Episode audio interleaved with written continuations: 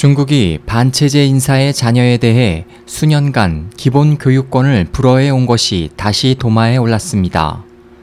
23일 미국 자유아시아 방송 RFA에 따르면 민주인사 란충비에 따른 초등학교 입학 연령이 이미 5년이 지났지만 학교를 다니지 못하고 있습니다.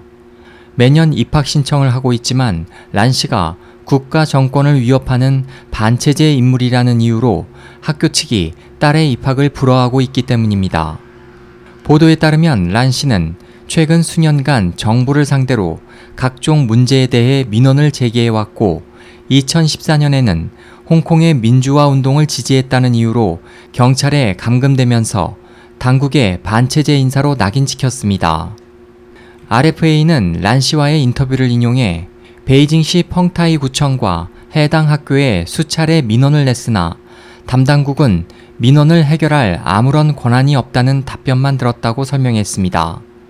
딸의 교육을 계속 미룰 수 없었던 란 씨는 지난해 베이징 인근의 한 아파트를 얻어 철거민과 장기 민원인들의 자녀 교육을 위한 대안학교를 설립했습니다. 하지만 당국은 이 아파트 소유자에게 란 씨와의 임대 계약을 취소할 것을 압박해 대안학교는 결국 폐쇄됐습니다.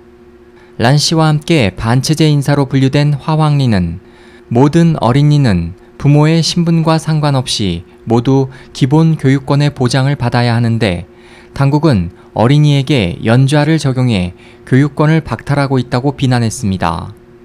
한편 지난 2013년 8월 입학이 거부됐던 두 딸의 입학 허용을 호소하다 공공질서 위반 혐의로 안우이성 공안당국에 체포돼 공공질서 위반 혐의로 3년간 복역한 인권운동가 장린이 지난주 석방됐습니다.